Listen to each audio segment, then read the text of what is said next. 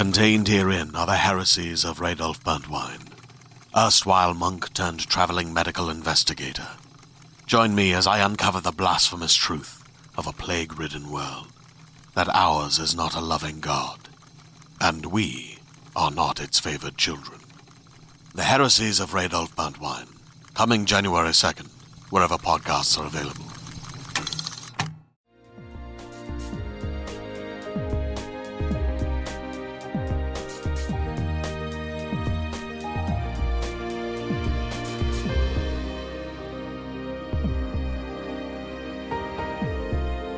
Lifetime original movies are a staple of any TV junkie's diet, and we take them very seriously. So seriously that we've dedicated an entire podcast to picking apart each and every one ever made. The stories, the actors, the stunning dialogue, the IMDb trivia. We're here to discuss it all with the appropriate mixture of reverence and humor, one movie at a time. I'm Molly McAleer, and this is Mother May I Sleep With podcast.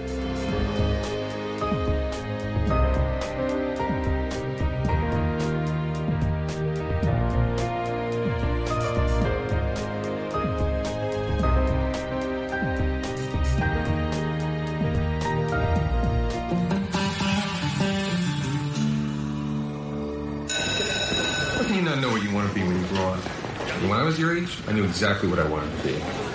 Just can't remember what it was. And lucky for you, you're cuter than I was.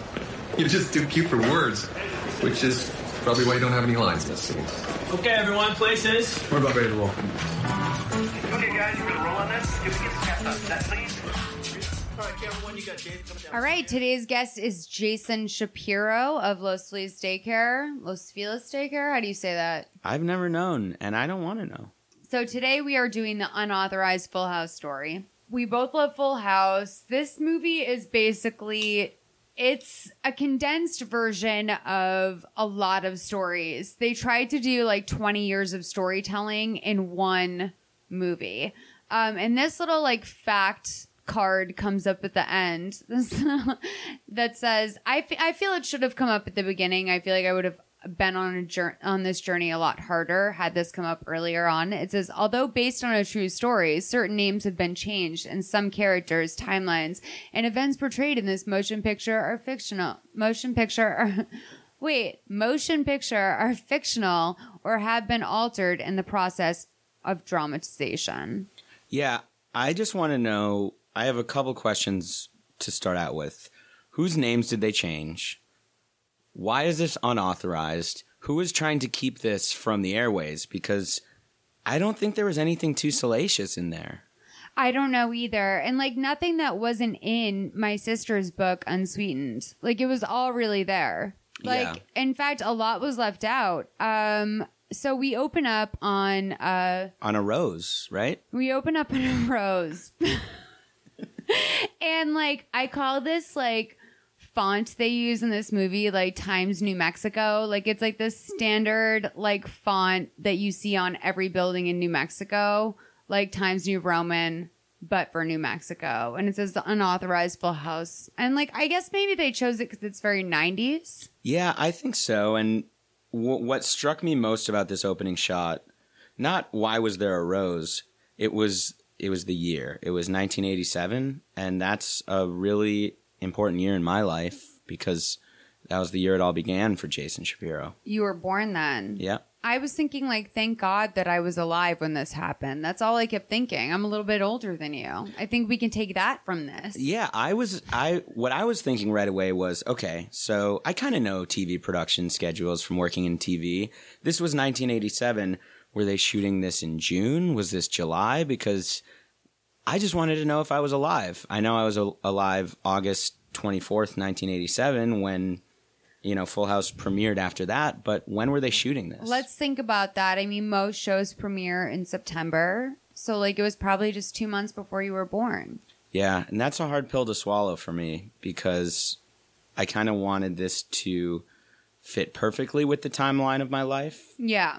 but it's pretty close. I, I relate to that in the sense that like when I was I asked my mom what time of day I was born and I'll always remember it was 212 Wow. And the reason why is because like I was like, yes, like I was born in time to watch Punky Brewster. Exactly. Like, like I totally, totally understand. I was um, a I was a 420 baby. You were Yeah. like born on 420. Well, August 24th at around 420. It was I don't think exactly 420, but it was around 4 and my mom's name is Mary Jane. So, she was chiefing. she was chiefing. no, she would never. She would never Mary Jane wouldn't chief in the delivery room. No. Okay. That'd I was close. Wild. Yeah. Okay, so there's like a complete. We should just say like there's a scene at the beginning where we kind of set up that like these guys have a genuine relationship with the babies. It's like jo- Joey joking around with Michelle. Nothing that happens here is important except that we see that this is a sleepwalking scene. We're going to catch up to it later. Um, and he believes that Michelle is a dog that needs to go out to go to the bathroom. Um, a hack job, I wrote here, a hack job on everyone's looks no one has it worse than DJ. Of course, yeah. I the, what really struck me with this beginning is so they're starting with what should be a seminal point in the show. This was kind of like a Breaking Bad Right. style beginning where we start in a different place. It was very Breaking Bad. should be the most seminal scene of the entire movie that we work our way back to. But nope, it's just some random scene that didn't even happen on the show. And I also, you talked about the hack job. I saw a totally hack job on the set. Like, why can't we recreate this? The staircase wasn't even going in the right direction. This backward staircase. and we know they can recreate it because we've seen Fuller House. Like, Yeah. is there like a a visual patent on the Full House living room? there shouldn't be. I mean, I if there's lawyers out there listening, please tweet at us like and let us know. reach to like reach out because the kitchen also the kitchen on Full House was so famous. Yeah. None of the elements were there. I was like the fridge is in completely the wrong spot. Even when they renovated it on the show. Yeah. The fridge stayed in the same it's very crucial that the fridge stays there because it's important for bits. Totally. And I so just looking at the cast and the set, the feeling that comes to mind is is being a child in the supermarket or at the mall and grabbing a woman's hand that you think is your mom and then she turns around and it's not your mom. That's what this felt like. Yes. Oh my God, you're exactly right. It did. So, okay. Like, I actually even think I remember Candace Cameron like tweeting when this movie came out that the casting was quote unquote mean, Yeah. which like was wild because like she was calling a little girl ugly in the process. not a very Christ-like thing to do, Candace. Super not Christ like. Oh God, the way they wedge that in here later. So we're gonna cut to two years earlier. Bob Saget is doing a set on uh, tampons. It's all tampon. so jokes. dirty. The filthiest minded human being So filthy. Dave Coulier's ever met. He's so dirty. Um, and like Dave Coulier's Coulier, sorry, Dave Coulier is drinking backstage. Um, and Dave decides to get Bob shit faced after the show.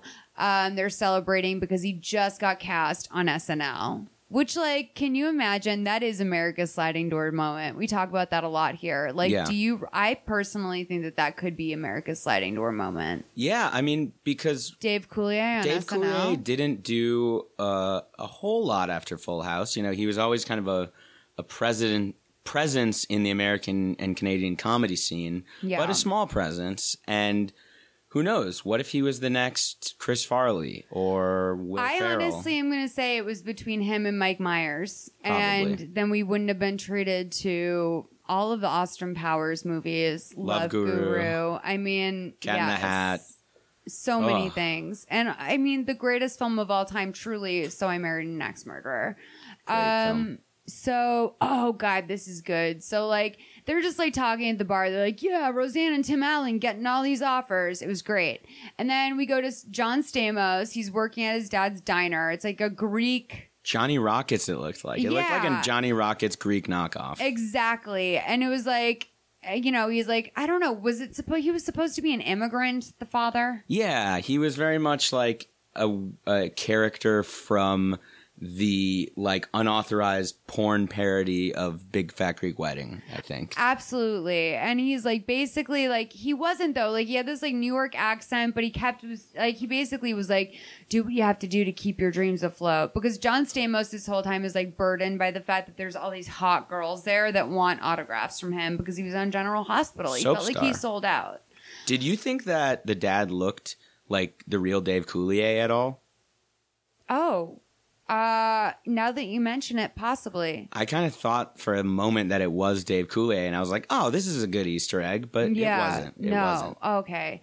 Um, so, oh, this is great.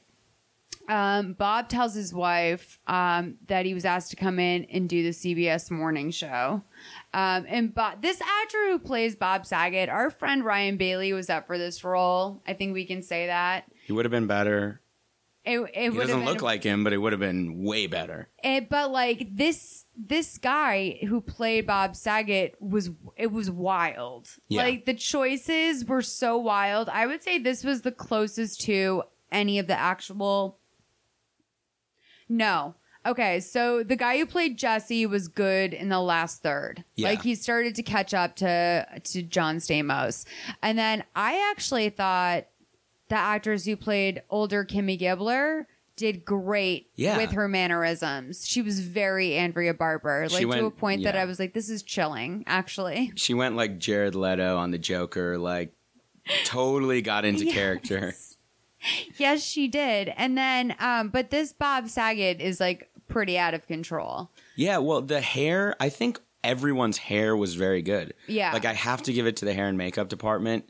You did a bang up job, but every actor's face looked nothing like it. So, took me out of it. Yeah, no, it was Bob like was close, everyone though. just looked a little off. It was like a video game. Exactly.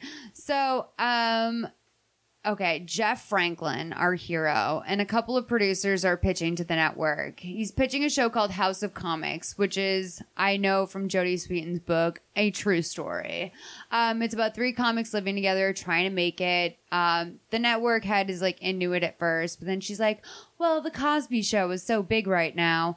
uh, we really want a family story. And then Jeff is like, well, it is a family show. And basically he like does the fake out pitch thing and sells Full House just by saying like, Uh, which this show has. Because the, the comic, the main comic, is actually a single dad. Oh, I like that. Yeah, of, of course he's um, completely lost. That's completely relatable. Yeah, Exactly. And, and he somehow gets by with the help of his two best friends. Okay, so like three men and a baby. Yeah. But we're more like three men and three babies.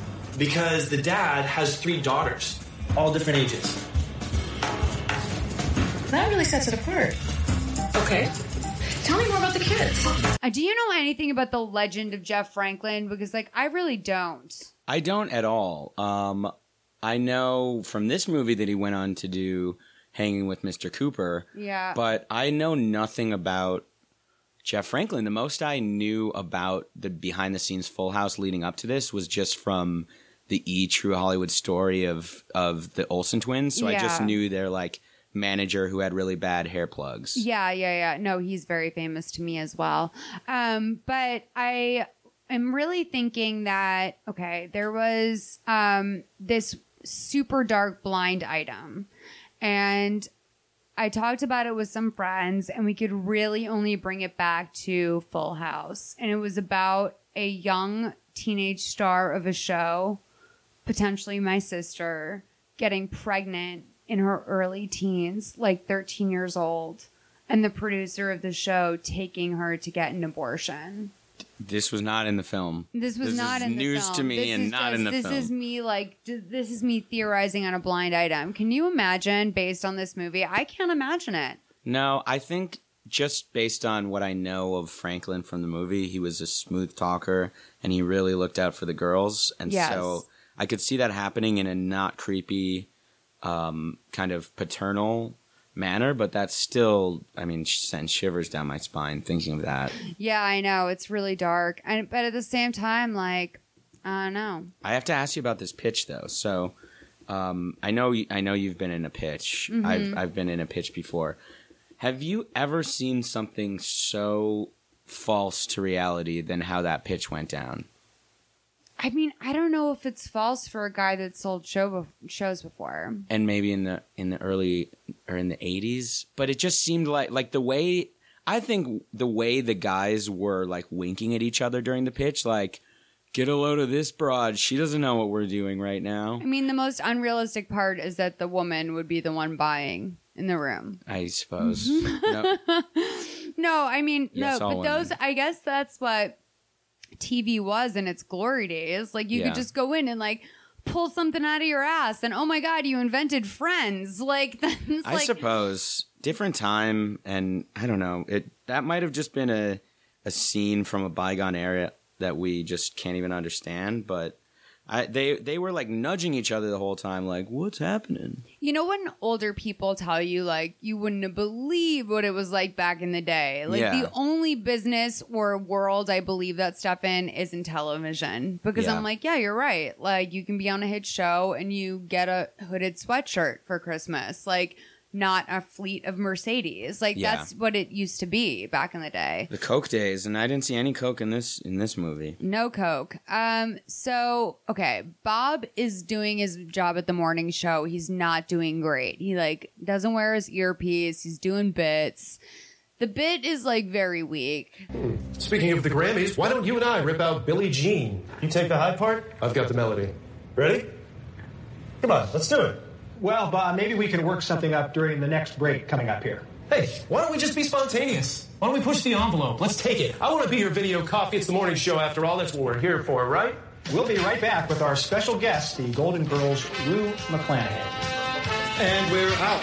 I mean, if Bob Saget ever did this, he's just a Dumbo. Yeah. Which I don't. I which I don't believe. No, I think Bob, based on what um, Dave Coulier said, I think Bob was one of the filthiest minded human beings on the planet at that point, and I don't think he's doing lame Billie Jean bits. No, I don't think so either. So when then we find out right after this that Bob's wife is at the hospital, the baby that she is having was delivered via C-section. Then Bob's sister Gay comes to the hospital, and Bob makes um, some lewd remarks about his uh, sleeping just out of a C-section wife uh, wife's tits. What do you think? I thought it really just kind of brought around the the notion that this guy will say anything at any time. You think mm-hmm. that it's going to be a sweet moment, like say foreshadowing a funeral, but Bob's just going to be Bob. Bob's going to say some shit that the rest of us, you know, would be like, "No, you can't say that." But that's what makes Bob such a filthy mind. And Gay really like pointed that out. She's like, it's just like you to be making jokes when you're nervous. Like Yep. Now we really, like, she brought some uh, gravitas, I would say, to the scene. And I sure. think this I have to give a little bravo to the screenwriters for really setting up the true conflict of this movie. Bob saying inappropriate things around the kids. Oh, absolutely. But the payoff was like not nearly as delicious as I thought it would be. No. Because the actual real story, which we will tell, is wild. Okay, so um oh, oh okay. Jeff Franklin goes to the auditions for all the kids. Um and this is actually uh, like quite a fame Oh, not not this one. This is where Candace Cameron is auditioning. She's auditioning for the part of DJ and she's completely bombing and it's brutal. Yeah, real quick before though, your sister was cast first, obviously. Yeah, Jodie Sweetin, we find out her deal closed first. She was the first one offered the role. She had actually been on a show called um it had been retitled, but it was uh the spinoff uh called Valerie from One Day at a Time and uh she was like killing it. And uh yeah, she basically was the first one cast. And which is interesting when you think about the fact that it's like Jeff Franklin maybe was like writing on the show at the time. Like maybe Yeah. that was like his job when he was a story editor or something. Yeah. And he remembered young Jodie Sweetin after his bullshit pitch and was like, she's the one. Cause like, I, I mean, the fact that like it started with Stephanie Judith Tanner, that can't be what it was. They must have said, go back to the drawing board. Well, I think that would have been a pretty interesting show. Just uh, what are the antics Stephanie's going to get up to next? How's she going to dance her way out of this one? I mean, I wonder. So anyway, um, okay. Uh, Um, Candace Cameron was bombing. Yeah, yeah, yeah. She was completely bombing, and I just wrote this actress is super unfortunate looking. It, it really, it just, it's, it's sad. And like I looked it up, this actress, this is her one and only role. Like she was Yeah. plucked from obscurity to do this, and then just put back wherever she came from. Yeah, I mean it's hard because it's it's um, life in im- imitating art. You know, Candace had a lot of people talking about her looks, and when this young actress stepped into that role, maybe she got a little too into the role, and I don't know. I just But hope what could anyone have ever really said about Candace Cameron? She was beautiful. she was. I just think she's a little bit of a, a try too hard. Okay. um, overachiever type that is always just was kind of a turnoff to me. Not in any like you know looks wise or anything. It was just kind of like I can hang all day with everyone else. DJ, I don't know if we could hang that much. You're not really there to hang. no. Okay, so well, basically, Candace, in a brutal moment, like overhears the casting director tell Jeff Franklin that she had high hopes for Candace, but she was just okay. Um, and she comes back in. Oh, oh, and this is where we see that they have been able to cast Danny. The only person who is cast for sure is Jodie. Uh, her deal closed first. Paul Reiser passed. He took a show called My Two Dads, and the casting director says that Bob's not available. Bob was actually the warm up guy on Bosom Buddies. Interesting Yes, to know. I did not know that. Yeah, interesting to know. And that's where Jeff Franklin saw him, which I was like, hey, warm up guys out there. You never know what's coming your way. Well, it's interesting now because I feel like we are in a time where the warm up guys that are doing it now have been doing it for 20, Yes. 25 years. Yes. And so they're, they're not looking for their big break anymore necessarily. This is their break. They the make so much money. makes more on most shows than anyone else because of like when you consider average of hours worked versus what you get paid, they make almost more than anyone else on the entire show. yeah. Um. Okay. So then Candace comes back to audition for DJ, and she kills the part. Um, we see that Dave Coulier gets the call as his manager, and like whenever Dave Coulier answers the phone in this movie, he's doing a bit. Like this time, he goes, White House, Reagan speaking. Dave, would you stop doing that? Uh, sorry, man, I can't help myself. What's up? Remember that pilot audition last week? Full House? Yeah, the one that every stand-up comic in the Western Hemisphere went for? And guess which one they liked the most? Seriously? You, my friend. Landed it. They loved you. Dave, come, to, come back to the phone, Dave. he is the he's Joey. We find out, and then Jeff Franklin takes a meeting with John Stamos at the Dad's Greek Diner. He tells him, "Oh, so John Stamos is like, I see a lot of myself in Uncle Adam," and then he's like, "But I want to pitch you this idea. Did you know Elvis had a twin brother named Jesse? Died at birth. Anyway, uh." I couldn't believe that. really weird. And he goes, So I'm thinking that's who it is. Um, and it's like, you think he, you're the dead brother of Elvis? Like, what? Um, This and then part Jeff was- Franklin is like, Love that idea. Yeah, this part was actually really exciting for me because he talked about how he gets to play with the Beach Boys sometimes. And you know how I mentioned like Full House kind of blurred with real life a little bit for me in a confusing way when I was older, the f- or younger. The first concert I ever saw in my life was the Beach Boys, and John Stamos was on drums. Yeah. and I was about four years old. It was at the Minnesota State Fair, and I was just I was so confused the whole time because I was hearing Kokomo, I was hearing all these songs that were near and dear to my heart, and I was seeing Uncle Jesse live in the flesh. Right. And my parents were like, "No, that's John Stamos," and I was like, "That's Uncle Jesse," and it it was a great concert experience, but pretty confusing. Yeah, I can only imagine what that was like. Um, okay, so wait. Um, Jeff Franklin spots the Olsen twins. This is the famous scene. This is the one that we hear about all the time. Whenever someone's doing any sort of retrospective on the Olsen twins, this is one of the first things that's mentioned was that they weren't there for the audition.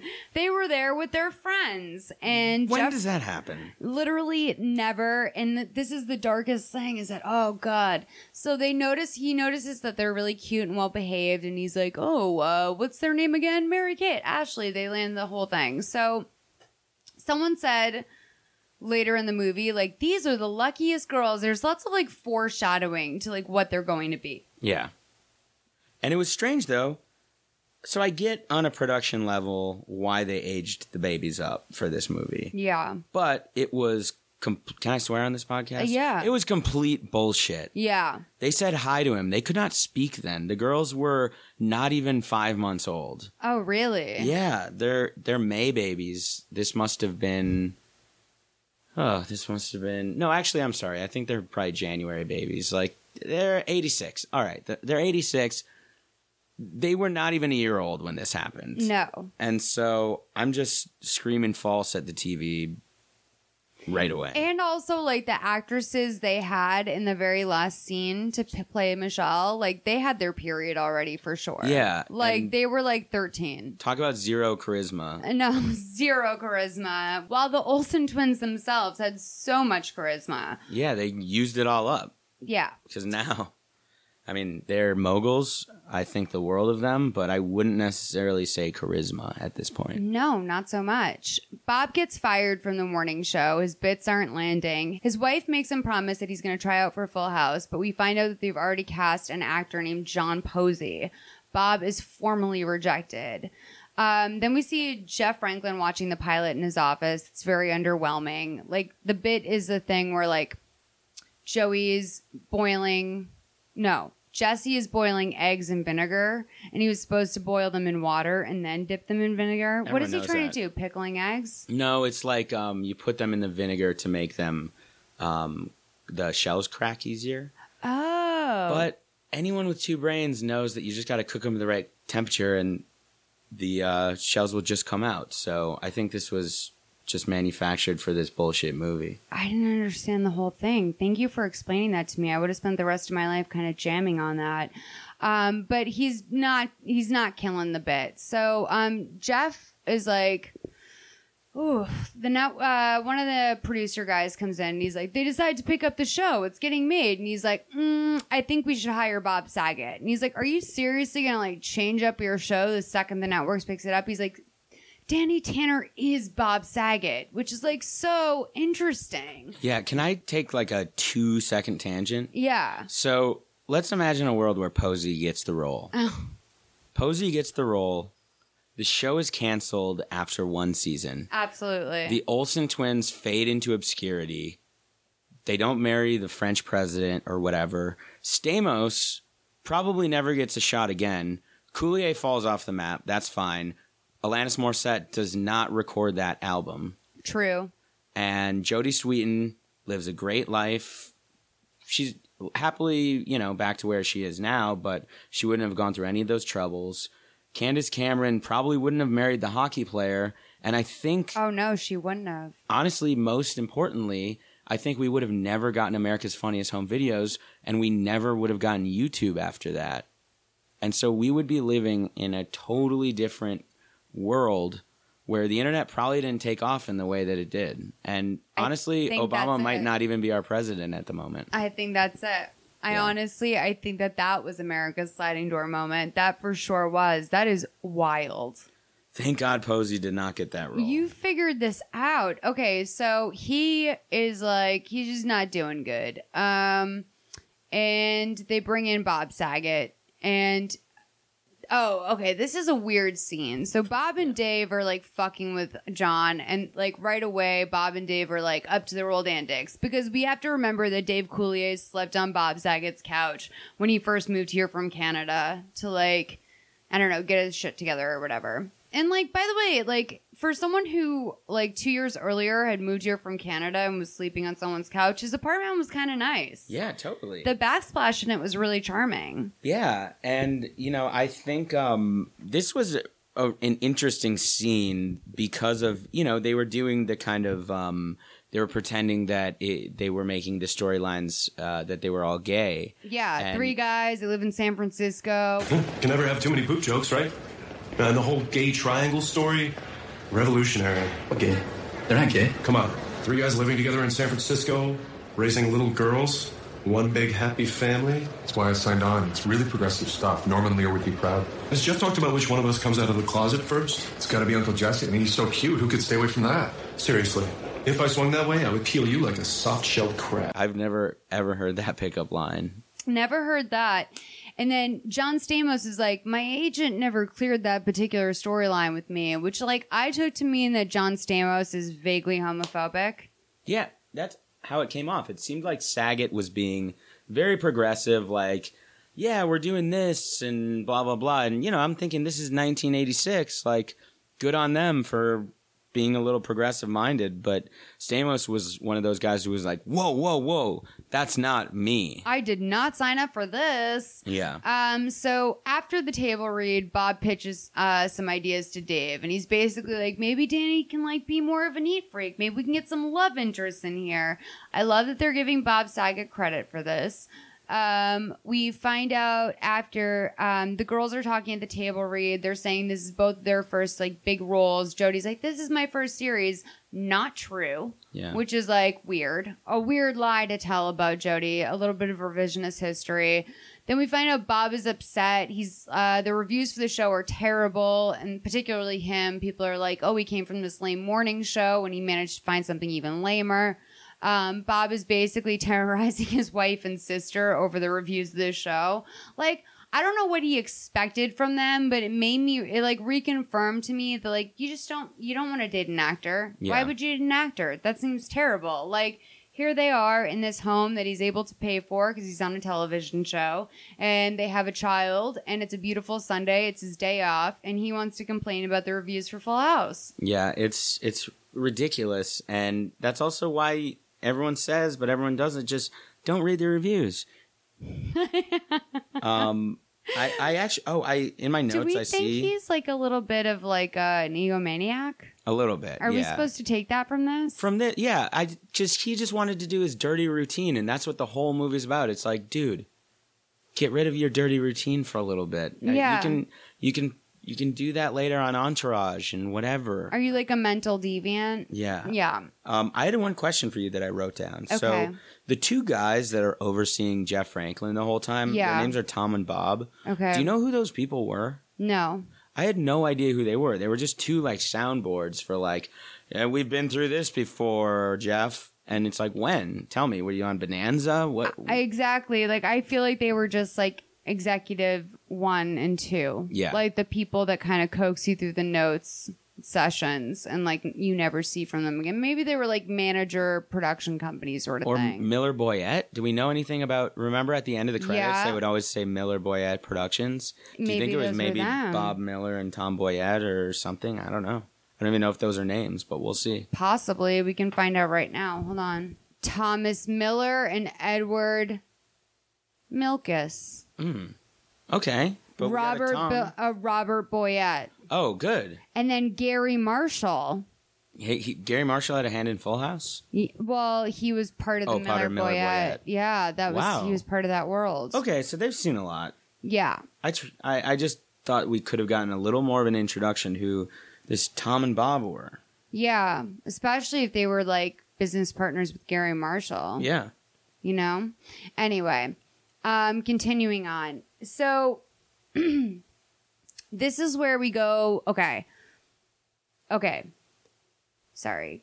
Um so Saget decides like he needs to bond with the guys and he decides to take them to Vegas because someone says like his sister gay, like healer of all things, is like, you know, you might as well get used to it. So he's like, I'm gonna take these guys to Vegas and make them my homies. He and Dave are already there, and basically like all I get from this is that John Stamos was like socially dysfunctional with these two guys. Um, and also we have to remember like he kind of was like maybe 25. Yeah, he was really young, like yeah, twenty five probably, and he had women because there. This was a time where there wasn't a lot of TV, obviously, and so so many women were watching Days of Our Lives, or he was it was General Hospital. Yeah. So many women were watching that every day, and he was, in all sense of the words, a heartthrob. And so uh, John's getting stared down at the Vegas casino. They're all having a lot of fun. They're doing tequila shots at the bar. He's getting stared down by these three women. We find out that Bob's superhero power is monogamy. Yeah, That's what Dave says. He says that he has never known him to cheat. All of the other guys in the comedy scene, cheaters. Bob is not a cheater. Um, and Bob says that he's been with his wife since they were teenagers, which I think is really interesting. Yeah, it was a nice touch. It was a little like we were like applauding Bob Saget for this the whole movie. Like it's this crazy, crazy thing. And I know in show business, yes, it is crazy. But sure. I, I honestly just felt like it was a little bit of a weird thing that was throughout the movie because, um, yeah, like what I mean, this is an else unauthorized story, so we would all believe. Maybe that was the unauthorized part: is that oh, we're gonna make you think he was this crazy deviant, but really he's just this homemaker guy um, who's been faithful to one woman. And so I don't know. Part of it's great. Part of it's like, okay, do you want a medal? I mean, I think it was a little bit like trying to set up that juxtaposition of like he tells tampon jokes, but also he's faithful to his wife. Those like, tampon jokes. those tampon jokes would make you think he's a real perv. Um, so uh, John is complaining that the okay, this is where we cut back to the scene at the very beginning where Joey is walking out of the house with uh the Michelle pretending she's a dog our because Breaking he's Bad sleepwalking. moment. We're back to our absolutely. Breaking Bad moment. Exactly. Walt is being faced down by the police. And um, we find out that the reason why the scene ended was because um, Michelle shit herself or something. And John's like, hey, if these kids aren't potty trained, like, how the fuck are we supposed to film scenes? Because, like, basically, they, they're trying to figure out how to work with babies. yeah. It's important to know. Um, and so Bob says he hates Danny at one point. He hates being this character. There's no art in this for him. The guys basically make him commit to trying. They went through all that trouble in Vegas to become friends, and now they're gonna like make this work. They all need this gig, and uh, if Saget doesn't commit, the whole thing will fall apart. So. Uh, they decide to pick up the show for a second season and they're rerunning it twice a week over the summer to make sure that people see it. Season two has some big changes. Uncle Jesse gets a girlfriend. We find out it's Lori Loughlin. She and John had gone out on a few dates in the past and there's chemistry right away. But So she's married now. Yeah. It's a very interesting scene. Now, I think that the actress who played Becky was very Becky like. Yeah. Not totally. as pretty. Well, she was as pretty, but in a different way. different look yeah i mean you could definitely see I, I liked how she was kind of she kind of seemed like the mediator with everyone like she would take the girls under her wing and she was kind of smoothing things over with everyone else and i would think that that would be the lori loughlin role on the Absolutely. show and i liked that So Candace Cameron's mom tells Jarnie, uh, Jarnie is uh, the mother of Mary Kate and Ashley Olsen and David Olsen that they should hire a lawyer because the twins have something special because the twins are just like kind of crushing their scenes. Um, this is when they start to play Wang Chung. like everybody Wang Oh. Chung tonight. Yep. And that's their curtain call song, which is interesting. They go into a little bit of a montage. We see that Bob Saget has a ton of fan mail now. Uh, Coulier has a Mercedes. John Stamos is more famous than ever. Bob Saget buys a gorgeous new home. It's the start of season three. Andrea Barber bursts into tutoring and announces that she's been made a series regular. Um, and like, the tutors seem just as annoyed with Andrea Barber as they did with Kimmy Gibbler throughout the entire series, which makes Yep. me feel bad. yeah i hope andrea barber didn't get that because she she seems like a lovely person She seems lovely, but like also like she was never, you know, the prettiest. She definitely was not one of the stars. Like she was her like the character Urkel that didn't quite take off exactly. And like when you look back on the show itself, the way that those three grown men spoke to like a ten year old, yeah like the fact that she didn't commit suicide is wild. yeah Like she they were so verbally abusive to her. Yeah, they would hug every single person, everyone, but they would never give her a hug because she had smelly feet. Yeah. I mean, talk to her parents. Have her go to a specialist. If her feet are that smelly as a little girl, I, there's a fungal issue. Absolutely. They were so cold toward her. Yeah. And like I feel like we met Kimmy's parent one of Kimmy's parents in an episode, like a freak accident, but they did that sitcom thing of like having Ki- like Kimmy with no life. Like Yeah. Urkel had no life at home. No, totally. And um, wait, I just wanted to ask: Did we go over the line? I think the line, the most fucked up line in the whole movie was in the montage, maybe where Danny was talking about um, having more kids, and he said, For starters, our kids aren't watching stupid family sitcoms. They're going to be too busy making stupid family sitcoms. what? We crank out a litter of tiny thespians, human line delivering systems, each with his or her own weekly paycheck. Oh, you're crazy. And let's not forget diversity. Any chance you could have Latino offspring at some point? All right, are we commenting on this or are we making a joke? Because I can't tell with this movie. I couldn't tell either. I it really it really freaked me out because I was like, this whole thing kind of takes the wind out of like him loving his TV family. Yeah, because he's at home low key making fun of them and their fam. I mean, but Jarney is like, I can't handle Jarney. Like Yeah. I can't handle her. I feel like Mary Kate and Ashley's mom was portrayed as like a complete bimbo, as well as Yeah. Candace Cameron's mom. She definitely had like the elder statesman vibe of the two of them, but like Jarney was treated like a straight up bumpkin. Like I was like, did she have these children at 17? Like what is Yeah. going on? And what was strange is they set up the whole movie almost like, yeah, like you said, they tr- treated her like a bimbo, and they made it seem like the girls were on the wrong path to like get everyone screwed out of all this money. But yeah. when you look at it, obviously the most successful and well-off people from this entire show are the Olsen twins. Yes. So it just was a weird it was a weird setup that actually the opposite paid off. Yeah, there were so many things throughout this mm, film that were like non-committal. Yeah. That really bummed me out. Where I was just like, dude, you need to like if you're going to go there, go there. Yeah. Um and I don't know if they thought it would throw the rest of it apart. And they decided to really make this about the three guys' journeys. Mhm. And that's really what this film was, which is rare for a lifetime movie because typically it's more heavily focused on the female leads. Yeah. 100%. Um, and that part of it is really played up. And there were so many issues in this actual story with like the actual behind the scenes of Full House that were woman oriented. And they, the fact that they didn't focus on them was Yeah. like a, a, I think like a weird choice. Yeah, I kind of assumed. So I was thinking about this today, and I was like, so we got the 90210 unauthorized story. We got the Saved by the Bell unauthorized story. Yeah. And that all dealt with teenagers where there was some like really juicy, steamy details that have come out about this.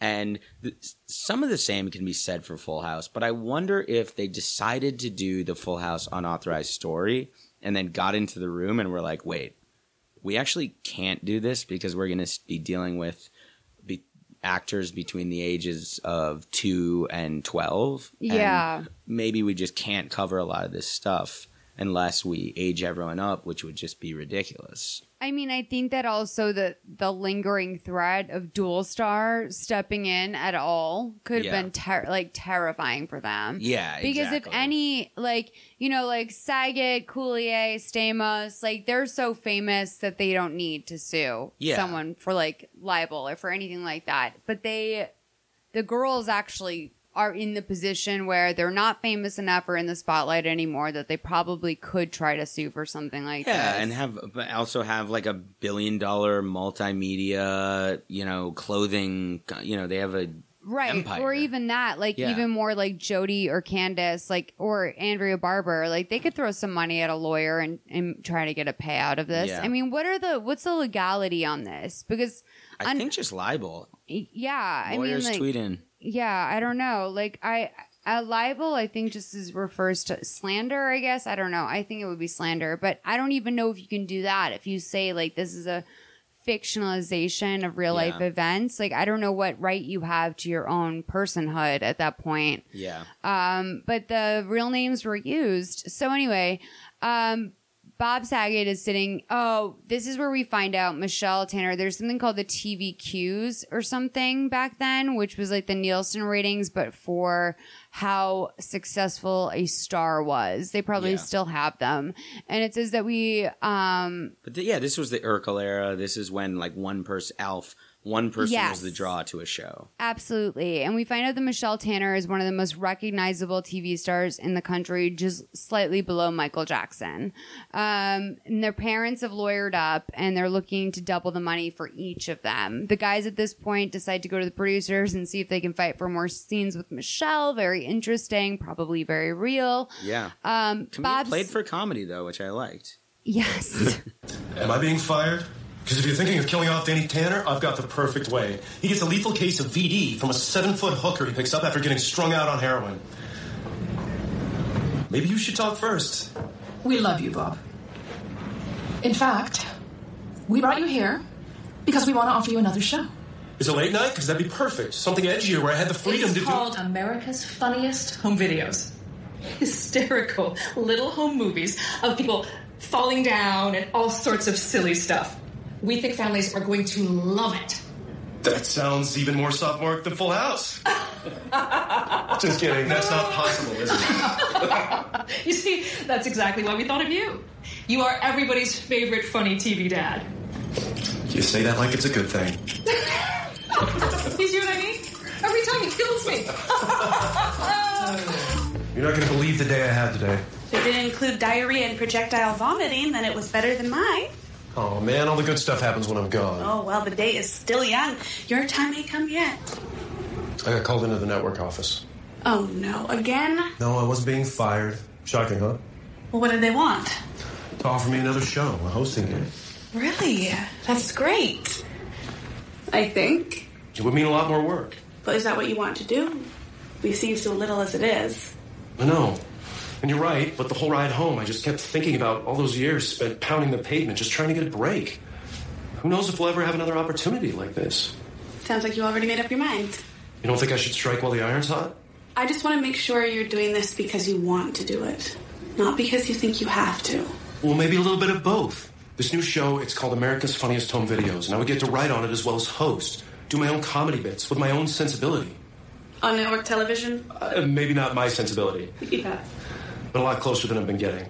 I don't know if I ever really. I think that because I was the target audience for this, I don't know if I really put together. I know that Bob was doing the like little voices like on the kitten before it fell into like a bucket Yeah. of sand, but like it I I just never really put together that that was his incentive for doing something like this. Yeah, his putting his own sensibility in, which like obviously he couldn't do that. So it's just so weird. This is another non payoff of like this the in the whole struggle of this movie was that Bob Saget was not able to fully live out his comedic sensibility on television, which is just like boo fucking who. Yes.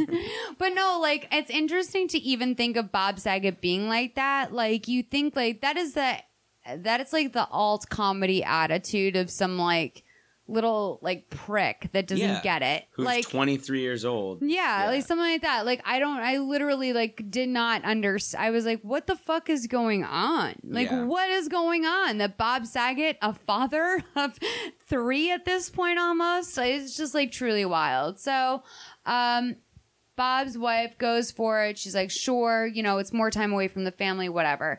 Jesse and the Rippers are tossing out some jams. They're playing Celebrate, uh, parentheses, So good good. times. Cool One of in my the favorite gang, I songs. believe. Uh, the girls are all dancing while they play. Stephanie gets a little dance moment, which is cool. You can kind of see the She's doing, yeah. Because, like, inner Stephanie workings. Tanner is dancing. God, Stephanie, my sister Jody was so ripped off in this film. Like, she Yeah. literally was.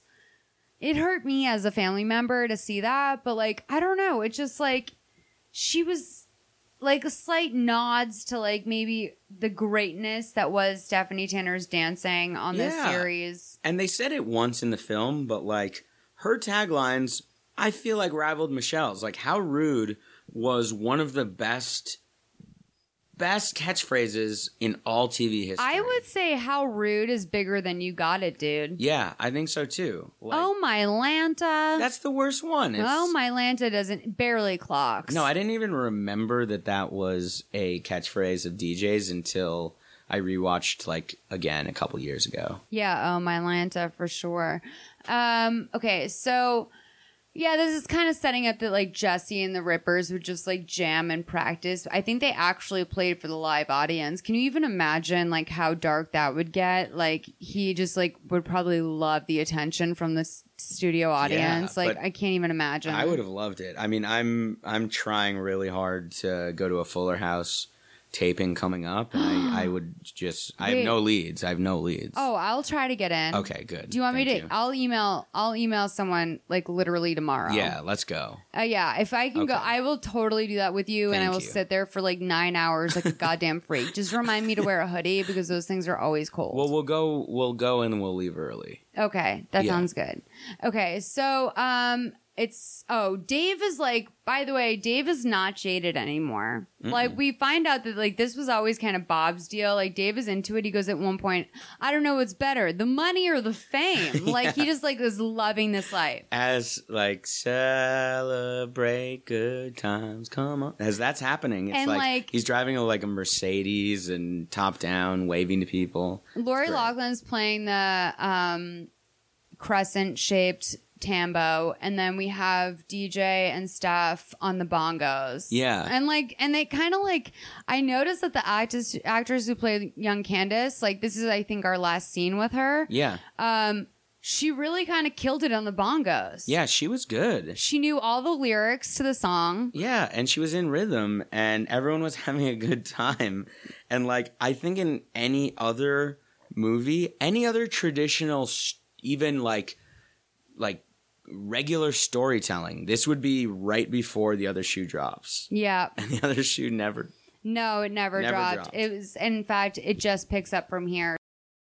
So we find out that it's 1990 now. Full House is anchoring TGIF, which is a new lineup. We see a hilarious thing. It's like the mom and like 12 teenagers leaning around the couch. It's a wild shot. if you watch this movie for nothing else, it is to see how they depicted a mom and 12 of their d- child's friends sitting around watching television. It's wild. It's like the Burger King Kids Club, like one of every type is represented. And then, it's, but they're all just like passing around this pod. There's like a little popcorn flying in the air. It's amazing. So um, we see that John sees the other guys settling down. Um, A little jealous, maybe. D- Dave is like just basically like proposed this girl named Jane. I think Jane was like a, a Playboy playmate. Is that Wow. right? I had no idea. Yeah, she's a model, I think. And like, let me find out. So this was before Alanis.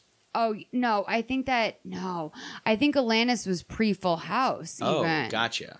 Like she was very early on. And when I I almost didn't stop you when when you said that like that um Alanis's Jagged Little Pill would have never happened because It was before. I think I think that she would be hesitant uh, to write an album about someone that wasn't a success. I Yeah. think that his success really broke her down.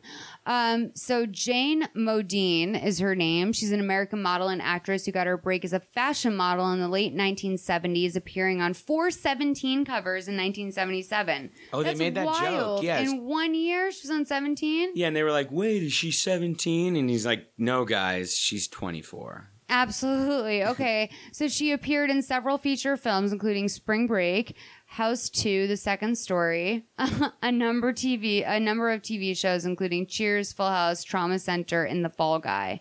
Um, I wonder who she was on Full House.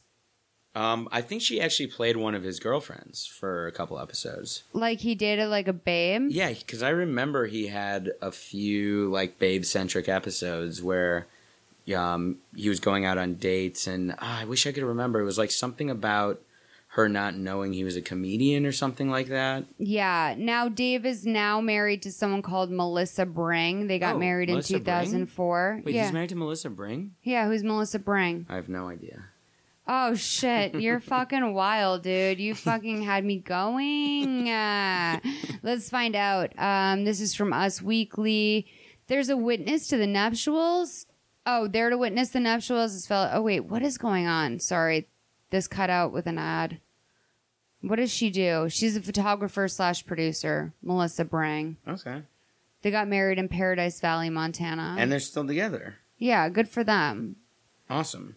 John Stamos is carrying around a piece of uh, wood at the wedding. Interesting. uh, okay. Wait, I think so. We obviously never saw Mr. Woodchuck in the movie, but I think there was like one scene or a shot where he was holding this weird puppet. Yeah, it looked like Comet the dog. It was like almost like a golden retriever puppet. Yeah.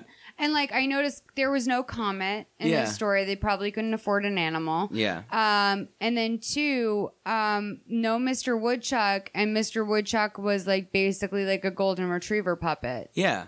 It I was strange. It was, yeah, I don't know. The props department can't give them props. I would say almost the main thing in this movie that was accurate to the real thing was Jesse's vest and red t-shirt combo. Yes. It's And like the hair. His hair was very good throughout. wigs and weaves is like one of our categories in our ranking at the end of this and i think that it's very important for this movie that we do we spend some extra time considering because there was Yeah. so many like all of the hair was recreated to a t more than almost Mhm. anything else Yeah.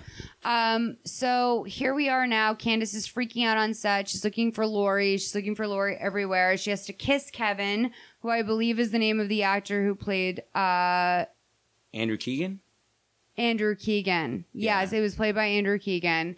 And um she has to kiss Or him. maybe that was Ste- that might have been Stephanie. I might be getting them mixed up. I think he was a love interest for Stephanie, actually.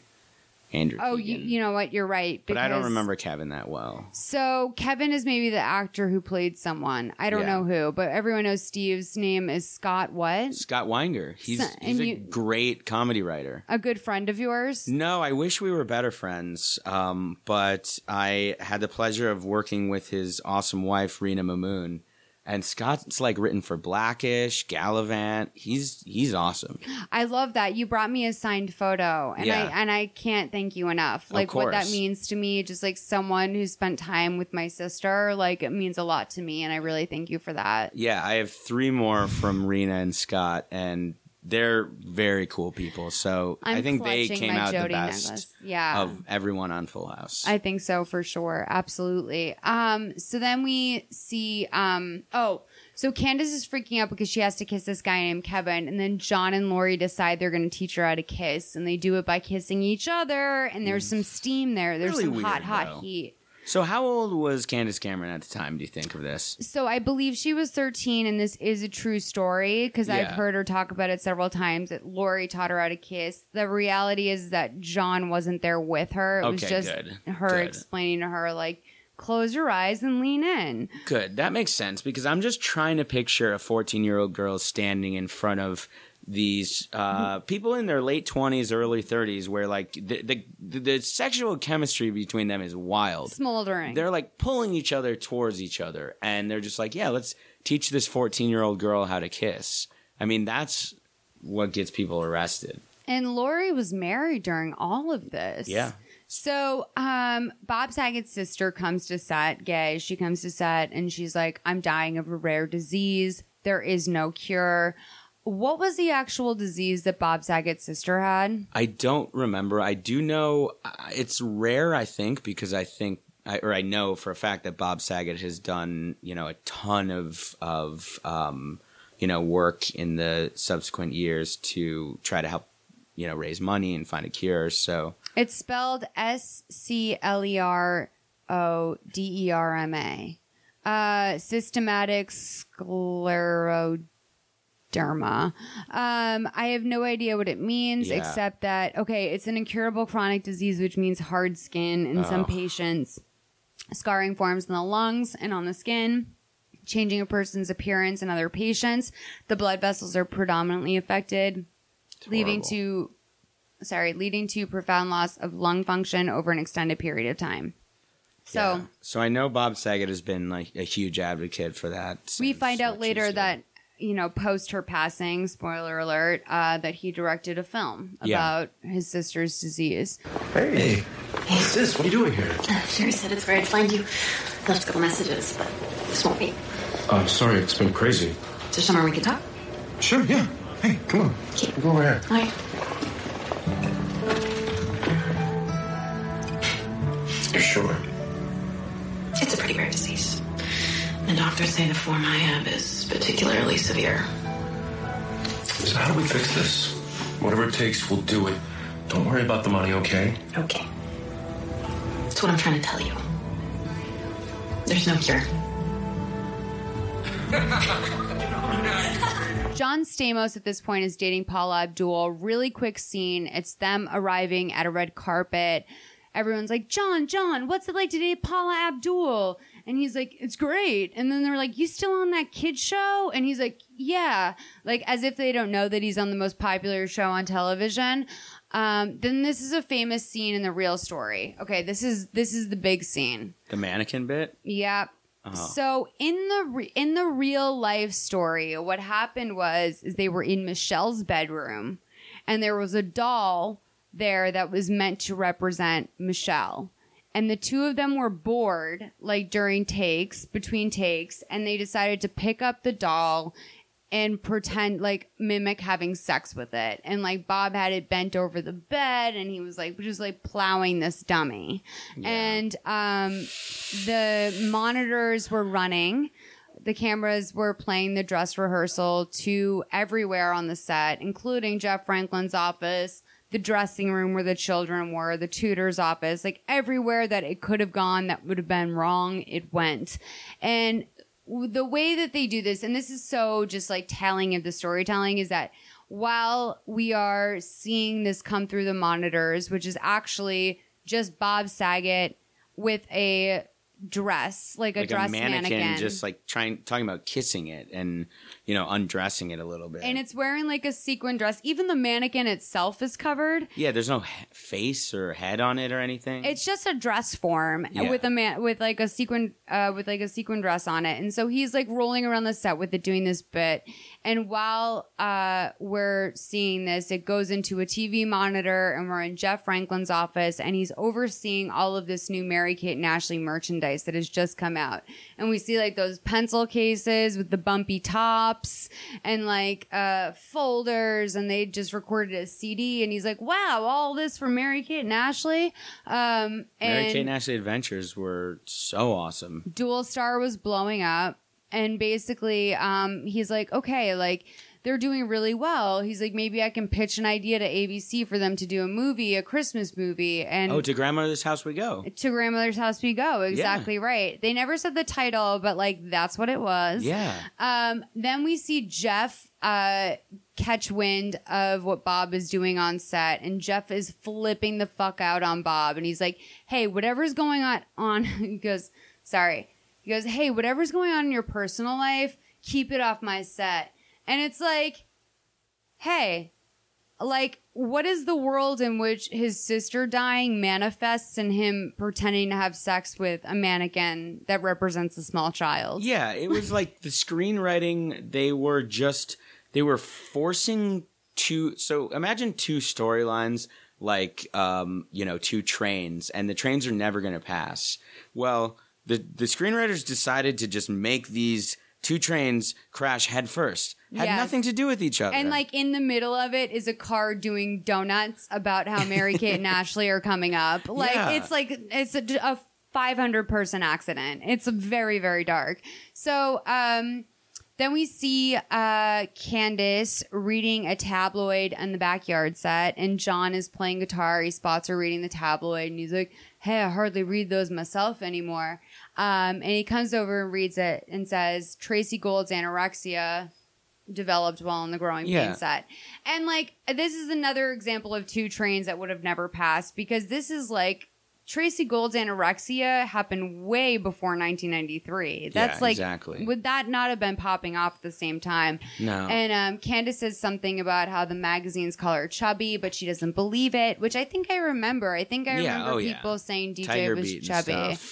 They, I mean, they would say that Candace Cameron was fat. yeah. Oh yeah. I can't even. I don't even this. remember that. And like Yeah. that must have been so like you have sisters, right? Mhm. And they're Yeah. a little bit older than you. Yeah, yeah. I have two older sisters. And so, like, were they into that stuff? Do you think that part of your Full House addiction comes from the fact that you have two older sisters? I it think wasn't the most popular boys show. No, I think so. I think we all watched. Yeah, I think they were probably watching it right away, and it was. Uh, I was obviously a baby when it started, but yeah, I think I probably watched it with my sisters, and um, yeah, I think that is something we would do a lot because we would watch TGIF, you know, every Friday together. Like when a babysitter would come over, we would watch these shows, and um, so yeah, and, and it was also though confusing because when I was really young, you know, I had these cool older sisters that I liked, but I also had o- older TV sisters that I maybe didn't like as much, but they all felt like a part of the same family where I actually saw some sometimes, and then I saw I never saw any of the others unless it was on TV. And the irony of all that is, is like one of those sisters was my sister. Yeah, exactly. And that's just wild. That is wild. John and Candace are still talking by the pool about this whole tabloid thing. And Candace says that sometimes the magazines call her chubby. Been there, done that. And then she tells John that she's thinking about getting closer to God per her brother's suggestion so that fame is easier for her. And John's like, chase what your dream is, Candace. Like everyone has their something. Which is like interesting because like that's another sliding doors moment for Yeah. America. Like we could have had Candace on our side as a normal. Yeah, but I'll say, and I, I truly believe this. I envy religious people Sure. so much. Sure. Oh, of course. I think that's one of my biggest things of like to be religious and to have that peace of mind would be great. So that's why I, I truly believe when I'm like a 70, 80 year old man, I'm going to be the most Jewish man in the world. So another blind item. Um, there was one that was like, "What View co-host is against interracial marriage?" Oh, or like in pro- uh, like off camera, openly against interracial marriage, like totally. Candace, Okay, right? no, no, thank you, Candace. I don't envy you. But I mean, like at the same time, like you're right. There is something in the peace of mind where it's just like you don't even have to question, like, yeah, whatever. It's in it's in the divine plan. yeah, Whatever, exactly. divine plan. I like, would be just chilling on my deathbed like the happiest person in the world. Just like bring all my grandbabies around. I'm going to tell you where I'm going to. Absolutely. So then Dave's sister has passed away.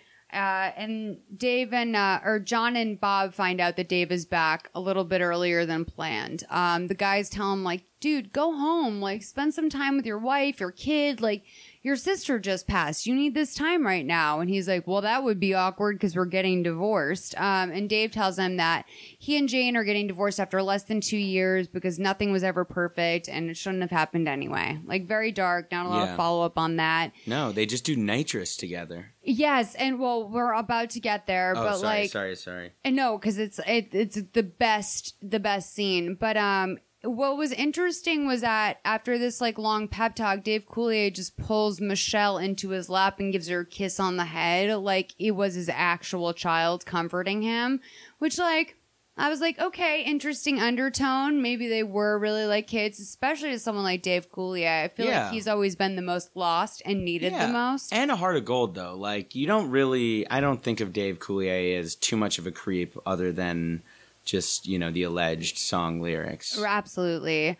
Um, so it's 1993 now. Candace is trying out Real School. Uh, they brought in a new, a new actress who I just wrote like, thank God. She did well. The weird part was I thought she sounded way more like Jodie Sweetin than um, Candace, Candace Cameron. Well, I went in right away and tried to figure it out, and I was like, I think she's Canadian. Sure enough, she's Canadian. She's from British Columbia. She, that's why like her voice is weird. Uh, and a guy asked her out, and she's like, you know, like yeah, sure, whatever. So two girls in the hallway are staring at her, and they're loudly making fun of her, and they're basically like, Oh my god, could you be any more conceited? When I'm on set, it's just so boring. She thinks she's this big deal, but she's not even that pretty. The show's so stupid. I know factually that they gave this story that was actually Jodie's to Candace because Candace never went to real school. Yeah. Jodie did. Jodie's from like somewhere just like probably 30 to 40 minutes outside of Los Angeles, which you can probably attest to as someone who lives here is like the weirdest type of person. Of course, yeah. Like you're not from LA, you're not from somewhere else in the world. You're just from about 45 minutes outside of LA where God knows what happens. Or like, this is farther, I think, but like Riverside people. Like, Yeah. what made you just decide what happened to you? to go there? Yeah. But like not even what happened to you, what happened to your parents and your parents' parents before that. Yeah, like was- what's wrong? It was the people, I really think it was the people that just got here a little too late for the gold rush and were like, well, I'll just go right here. Absolutely, absolutely. Um, the girls are on set talking about school, and Andrea's like, "Don't let the haters get you down," which is like such an Andrea Barber attitude. Yeah, she's such a good friend. And then like, to Jodie's like, day. "I like it being just us," which I don't know if I mean yes, I think that is true of Jodie. She came onto Full House at age six. She is my sister. If anyone knows, I would. Yeah. But like, I don't know. They kind of like portrayed Jodie to be just like this loner. I mean, perfect setup for a drug addict, I guess. Yeah. But for like for them to never slam dunk it home for us. No, we got no stories. We got these bits of promised stories that were never going to materialize. And so that's why I need to read the book. Yes. I haven't read it yet. I would say the first Jodie, the first Jodie in this film did the best job capturing Jodie Yes. out of all the Jodies. Yeah. For sure. Like she really delivered some lines just like Jodie. I think that I heard it's dangerous to wake up people who are sleepwalking. That was very Jodie-esque. Yeah. Um, so then um, Candace is like, well, you'll have to go to normal school eventually, which is something else they bring up a lot in Unsweetened, which is that everyone was very aware of the fact that this was all going to go away someday. Um, the actress playing Andrea Barber really has her mannerisms down. That's what I wrote Yeah. here. They go outside to a photo shoot, and like that's where Jarnie and Candace's mom get to kind of really see how famous the girls are now. And there's like twenty thousand people outside like the waiting mall for tour, I them. think, right? Yes, absolutely.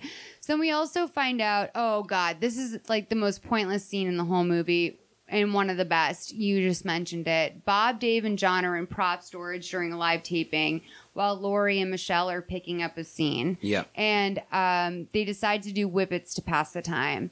Um, and they get into this like whipped cream fight, which is like, first of all, completely irresponsible. Like these three Yeah. actors have just spent hours in hair and makeup. So, and they like do a whippet and decide to completely ruin their costumes. Yeah. It's so odd. Like I believe they did whippets. I don't believe they ruined their hair and makeup. No, but yeah, tape night, like I, I've worked on a multicam before, and tape night is one of those nights where if you've gone three hours and the audience is there and everyone's just kind of standing around craft services waiting to get home, if the three stars of your show come out with whipped cream all over themselves, everyone's just like, fuck this. What am I doing here still? And also, what the fuck is a wardrobe doing? Like, Yeah. does is is Bob so confident and that wardrobe has three backups that he can just spray his shirt with whipped cream? I mean, they'll have backups if this is a scene where it's likely Yeah. that uh, something's gonna get fucked up. But whatever, it's just a weird scene. And like the best part was I like took all these screen caps of.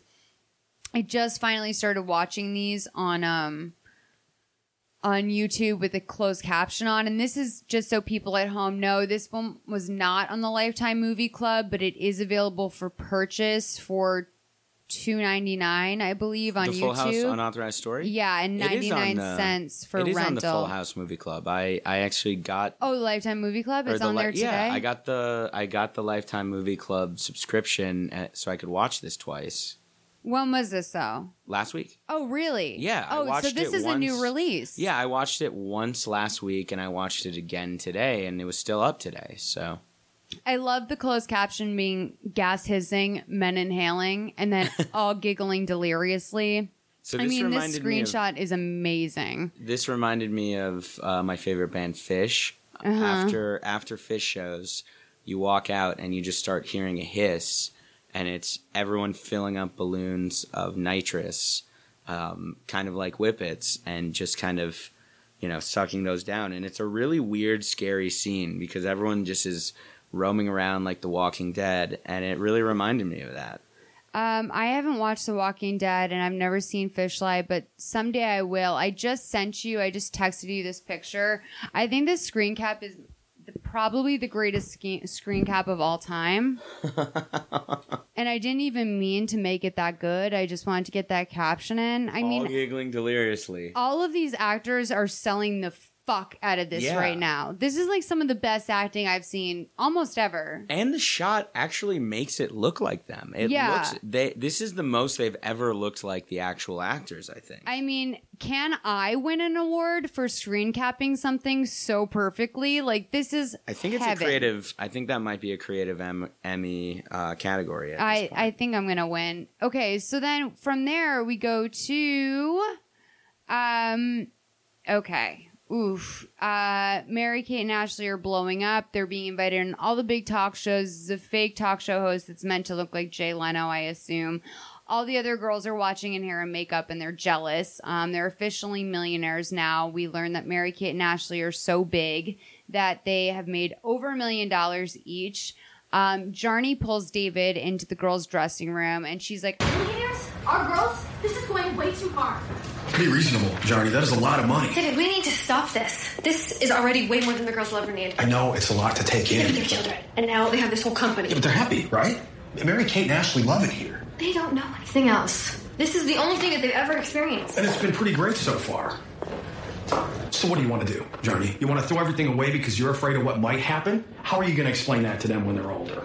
We will say that we agreed it's in their best interest. I don't agree. Mom, can we have sleeper at Joey's house tonight? Her mom says it's okay. Yeah, yeah, of course. Yeah, okay? Go play. We'll talk about this later.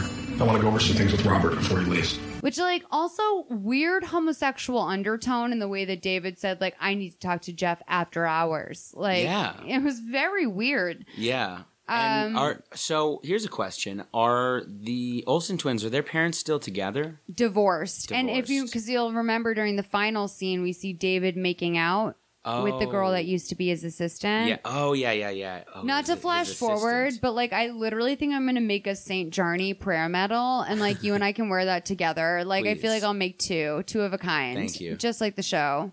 Um, so John Stamos plays knocking on heaven's door with the Rippers. Um, oh, sorry, I cut ahead. It's the funeral and the entire. Okay, Gay so passed away. Gay has passed away. I assume of being named Gay and having Bob Saget be your brother your whole life. Like, first of all, like at no point do they touch on the fact that like how could have Bob Saget like based based on everything about his humor we know handled having a sister named Gay. Yeah. Like, what do you think he did to her their entire life? That must have been what That turned him was the into the, filthiest mind.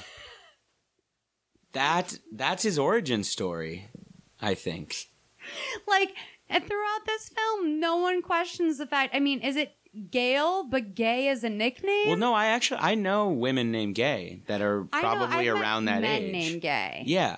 And Okay. so I don't think it was that abnormal, but you're Bob Saget's sister, and he's the filthiest mind of any human. So, I'd be like, just call me G. yeah, exactly. Because like at that point, it's like, uh, first of all, not the easiest thing, especially with all the sophomore people in the universe, myself Yeah. included, In the to walk 50s up to people also. and say, "Hello, my name is Gay. Yeah. Hi, I'm Gay." But I not think- the easiest thing. the gays that I've met, I think they actually really own it in a good way. Of like, are you gonna crack a smile because that's my fucking name? No, by the way, like it's so true. Like Yeah. that is like I remember when um Nicole Richie and Joel Madden named their son Sparrow.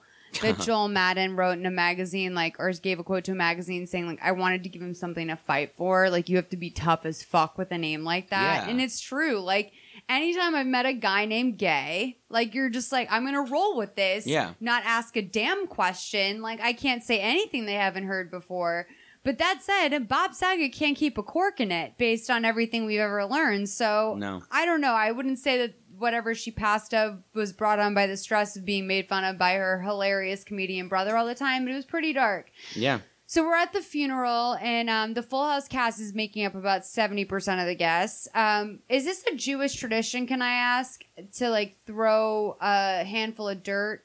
Yeah, That's a well, Jewish it's thing? a little different though. So you you do you shovel dirt in. People shovel with the backside of a shovel.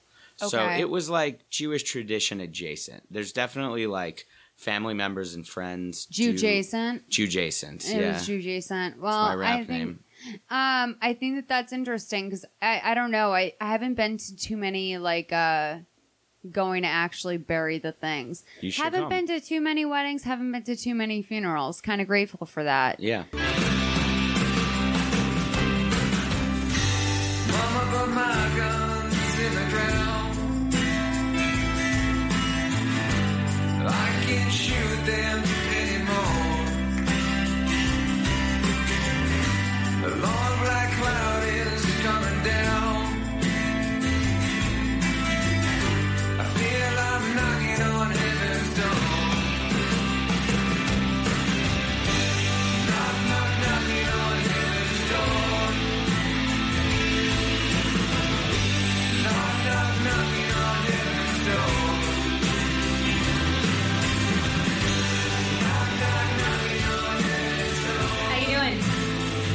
200. Liar. Let's put it this way. We're actually happy to be here. Distraction's good.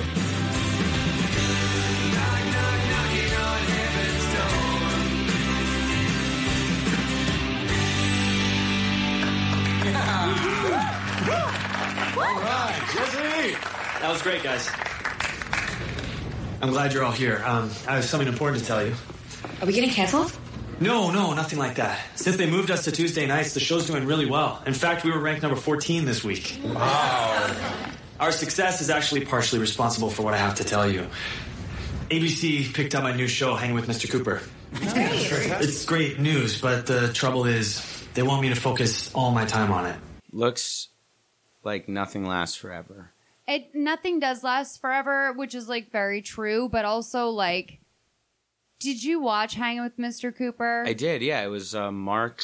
Cur- what? is- Mark Cooper and Raven Yeah. Simone, and then I think Jack Hay. yeah, I forgot about it. I just know I'm pretty sure he was a basketball coach. Yes. Yeah, that was also a teacher, and the kids got to hang with him. But it never had the sparkle. And now that I know that Jeff Franklin is like a total pathological liar and pitches and can just come up with anything out of nowhere, like I felt like they were like, we need it to be a ethnic family comedy. Uh, Yeah. And I, you know, something that, and like then I'm just go to a place where I'm like, oh, a black basketball coach. Yeah. Really, Jeff? Yeah. Really? And I, but I do think it's interesting that we are entering this time in TV where diversity is king, which is great, obviously. But I remember the '90s were very much like that, and Yeah. so I don't know what happened. I th- I honestly think that 9/11 happened, and then we had all of these flag waving people. Uh, I'm actually not going to start talking about 9/11. No, I mean you don't want to bring up 9-11 during the Full House, Full House Unauthorized podcast. That's not like. or flag wavers or Uh, but here's the thing: is that this was very true. In the '90s, they were much more shamelessly, and I always think of the Burger King Kids Club, like Wheels. much more. Sh- Wheels was everything. Much more shamelessly, like Magic School Bus, anything else. They were like, we need a Latino. We need a black. We need an Asian. We need some sort of redhead or strange haired colored head. We need a um, handicapped person, and we'll just round it out with about six white people. Well, yeah, actually, in in one hundred percent all seriousness, too, I think the problem with those um, quote unquote diverse sitcoms was that Yeah. they didn't try to depict black families; they tried to depict white families with black with black yes, characters. Absolutely. Absolutely. You're exactly right. And like and yes, you're exactly right. You're exactly right, which is weird because it's like when you look at like the Cosby show for example, like it was marketed toward white people that Yeah. needed to see that black people could live equally Exactly. charming, amazing lives with beautiful families, but like it was and that's how they had to go pretty white and then go and then from there build back and Yeah. start including like beautiful African art in the home and like really kind of celebrate their culture after they already went to this other extreme. Yeah, with Fresh Prince of Bel Air as well. It's like, well, let's let's just do this in Bel Air and let's just depict a very rich family and not really pull in any parts of you know some authentic black experience. Absolutely, absolutely. Which I think both you and I are qualified to talk about. Yeah, we should we should be talking about this. Um, so we're backstage at an event that John Stamos has been hired to host. It's a fashion event, and Dave is drinking and enjoying himself. He's hitting on all the models. He's looking forward to the after party. He tells Stamos, like, I'm ready to go. And Stamos is like, I'm going to pass, dude. He's like, I've been there, done that. I'm trying to reel it in. And then all of a sudden, he steps on the gown of a beautiful blonde. She Yep. turns around. It's Rebecca Romijn. Now, this is why this show was exactly This movie was exactly appropriately pushed together, where it's like he didn't meet Rebecca Romijn until maybe four or five years after Full Yeah. House was off the air. Exactly. She was very established at that point when they started dating because even Rebecca Romijn was on my radar. she was like definitely sort of a bumpkin at in this in this scene. Like she was supposed to be seen as just some like casual backstage blonde of some sort. Um, and she's like, he's like, "What's your name?" And she's like, "It's Rebecca." Yeah, and I've Rebecca been there. Romijn. I've been there. I've been one of those casual backstage blondes, and you don't just run into John Stamos types. I know, not right away anyway. So, um, okay, Dave is passing a bus stop and it has a Seinfeld poster up on it. The guys are switching over the posters and it says Seinfeld, America's new number one comedy. And Dave's like, hey, what's going on? I like the old poster in his same Mercedes. So then Dave uh, goes over and tell the guys, like in a huddle, he's like, Lori's getting a divorce. Um, and the guys are like, oh, really? Is she okay? And um, Jesse goes over and he's like, Hey, are you okay? She's like, Yeah. She's like, As long as I have you as my TV husband. Then the execs come in and they're basically like Miller Boyett, I guess, come in and they're like, Hey, so we've had a great eight years, which like at that point I would have just started, I would have gone in my dressing room and started packing. Like Yeah. after like they really needed to get to the end of this speech. Like, come on now. So um, he's like, Hey, everybody. Can I talk to you for a minute? Yeah, Hey, sure. yeah. sure. Come on, girls, let's go. Come on. Uh, first, I just want to say we've had an incredible eight seasons. haven't we? you know, Full House survived when everybody thought we were dead on arrival. Not just survived, but became a bona fide hit. Unfortunately, we just heard from ABC that they made a decision not to renew the show for next season. Are you serious? What? serious? Are you kidding me? Oh the episode this week will unfortunately be our last. I don't understand. You're not saying we're canceled. It came down to the wire. The execs just feel the network's heading in a different direction these days. We're not edgy enough for them, huh? Yeah, we're edgy enough for 11 million viewers every week. Yeah. Sometimes these decisions make no sense. But the important thing is to remember that you created something special. Something that'll live on for years to come. That's okay.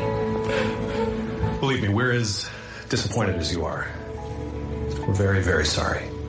I don't know. For some reason in this scene, they have the new Mary Kate and Ashley and they look like they're 15. Yeah, and they also, like I said earlier, no Mary Cat, Mary Kate and Ashley actresses captured even one iota of what made them stars. Nothing. Nothing was there. And also, like, but I take exception to Jodie because I feel, Oh, that, yeah, yeah, you know, like Jodie Jodie did. was phenomenal.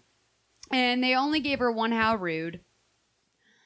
I was wondering where a lot of the things like, um, you're in big trouble, mister, came up. Oh, my Lanta came up. How Rude came up. But where was, like, have mercy? Yeah, I don't think he said "Have mercy" once. And where was cut it out? Not said once. Nowhere to be seen. They honestly, those might have been such big ones that they're trademarked, and you can't say them. I was wondering, like, uh, is there any way to like? Tr- but is have mercy? I mean, I guess have mercy, but then why not how mm-hmm. rude? Yeah, exactly.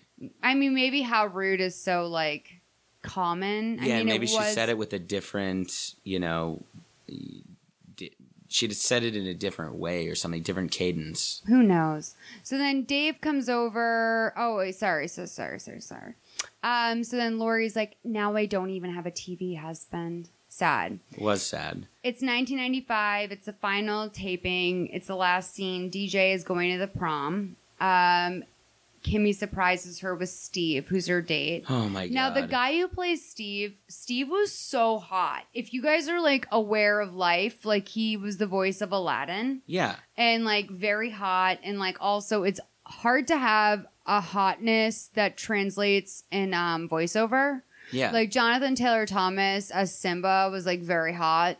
Um, I would say that like yeah, I would say that this guy Yeah. Scott as uh, Aladdin very hot.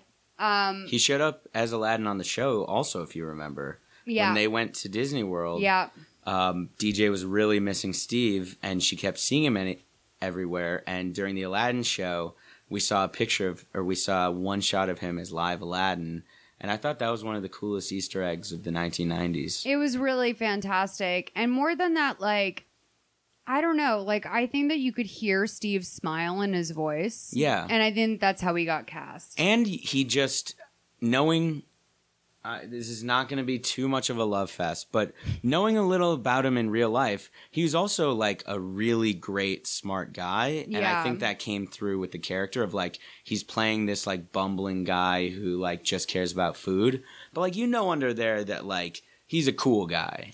I think Yeah. that's why I always wish that he was my older brother. Speaking of like cool guys and um, cartoons and siblings, Um, did you know that Jodie Sweetin was the voice of Daisy in one of the early Peanuts cartoons? No. Yeah, she was. Wow. Yeah. God, Jodie has just had such a colored career. She's so great. Um, so we find out that oh, the final line of the series is the way we always do.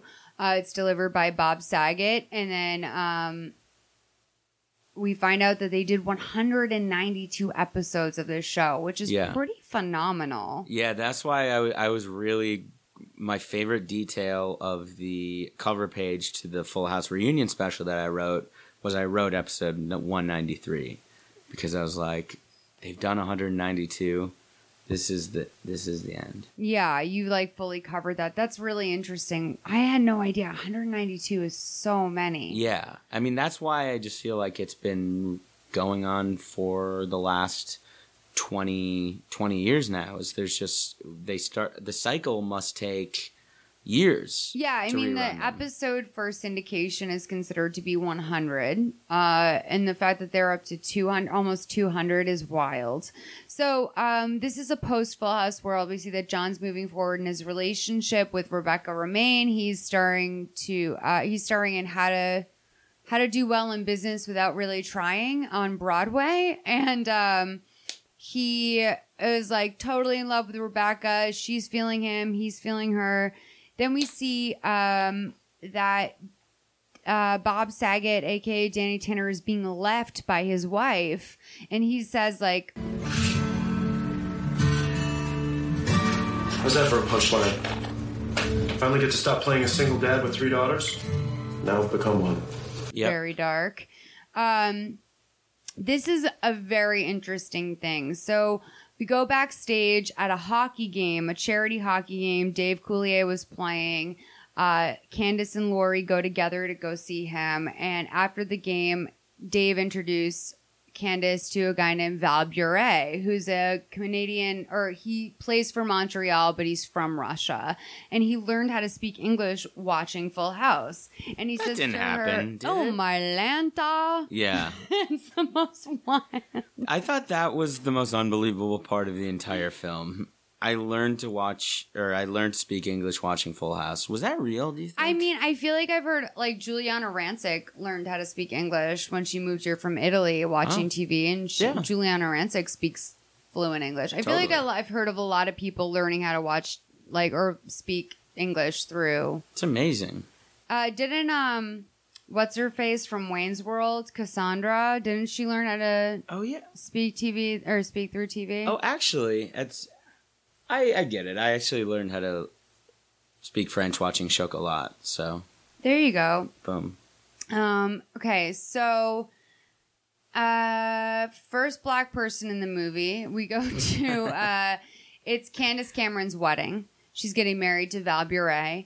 Um, Dave turns to an elderly black person and the, she's a sweet little old lady who I'm like who is she related to? Why is she at this wedding? Was she like a consistent background person? She doesn't even have a line. Uh, and Dave is sitting next to her going like, told you, like I always had a matchmaking skill. I could have done this, blah, blah, blah. Um, we see that David Olson in, is making out at the reception with his former assistant. Candace's mom explains that the girl's success is so big, a lot of couples can't handle this stuff. Classy. They've broken up. Bob Saget makes a speech at the wedding. Hey, everybody, grab a glass. You better watch out for those two. They're party animals. One glass of sparkling cider and they're cut off. I don't think we should let him give the speech. There are children present. It's nothing we haven't heard before. She knows. True. She knows. I think you all know that I have practically nothing in common with Danny Tanner. Except you're both strikingly handsome. Except that. But I want you all to know that I'm finally coming to understand something about Danny that I never really appreciated before. The best thing about Danny was that he knew what was important. He surrounded himself with the people he loved. And he ate lots of ice cream. And hugged. So much hugging. yes, ice cream and hugs and lots and lots of love. So, Candace, we wish you every happiness as you start your new family. And just know that wherever you go, wherever any of us go, we'll always have this family too. The one we made. Cheers. Cheers to. Cheers.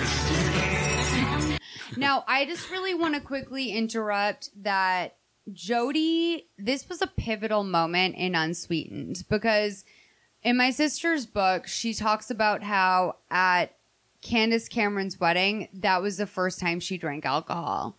And she was there with it, her boyfriend at the time, who was like her high school boyfriend that stayed with her until I believe they got married at 21. I think her boyfriend was Sean, the Wow. guy, her first husband. Mhm. Um, and she, by the time she would like finish her glass of wine, they were still like make the waiter was still making his rounds around the table. So she was like slamming wine. Yeah. Her first time drinking. And like when I read that, I was like truly shocked because like the first time I drank, I think I drank like four sips of alcohol and I was like, "Uh, this is crazy. Why would anyone do this? Totally. But she was she slammed like two bottles of wine her first night ever drinking. Um and they don't cover this at all. Jodie was also a bridesmaid in this wedding. They don't cover that at all. Um the Olsen twins are there. There's kind of a dancing montage where they're all celebrating Candace's wedding and they're like so happy for her, whatever. They're doing a toast. And then I want to go into the super weird closing narration from Dave Coulier. Yeah. Now, after that, I just want to talk about this with you. What was the point of having Dave Coulier, of all people, narrate this? It was so strange because if anyone has the least interesting story in all of Full House, I think it's Dave Coulier. Yeah. I think it ended. I think the the interesting part of his story ended at the very beginning of not getting SNL and then getting Full House. Yeah, I'm almost wondering because like it seems like they had to keep all of the stories off the girls. It's like Yeah. he maybe had the most interesting story out of the three guys, and Well, also yeah. he was the first cast out of the three guys. And I also think that that actually might have worked to the favor of him narrating because if he's the point of view care, it would be hard for um, the Bob Saget character to be the point of view character because Sure. we wanted to see so much of him and we wanted to see you can't really see it from Stamos's eyes because he was the heartthrob of the whole thing. So I guess it makes sense in a writerly way of Coulier being the point of view character, but at the same time, it was the least interesting. So maybe it was because he could see it with a little more of a bird's eye view. I agree. I totally agree. I think, yeah. And also, he is, this is a lifetime movie, and I feel that he has the most feminine personality Yeah. out of the three men. Yeah, And we need probably. that. Yeah. So, um, again, just this title card that came up at the end. Although based on a true story, certain names have been changed, and some characters, timelines, and events portrayed in this motion picture are fictional or have been altered for the process of dramatization. Um, interesting title card to come up at the end. Again, I really felt that that would have just driven home for me basically everything I needed. Yeah, I wish they would have said, "Hey, we we we toned down the drama Yeah. one thousand percent for this movie, and we're only calling it unauthorized because it's a part of a series of unauthorized um, movies where we're going to tell much racier stories. This one, the the most fucked up part about this quote unquote fucked up in the movie was that all the guys felt like this was kind of below them. Yeah, it was like the whole thing throughout was like too soft. It's like this is a show about poop jokes and like kids and whatever. It was very I mean, but also at the same time like this is about accepting who you are and where you are. Yeah, Like- and making your own family. It's like because yeah, at the end they're like, yeah, well, we'll always be a family, and then that was so great. Going back to the last scene for a second, though, why did they pull?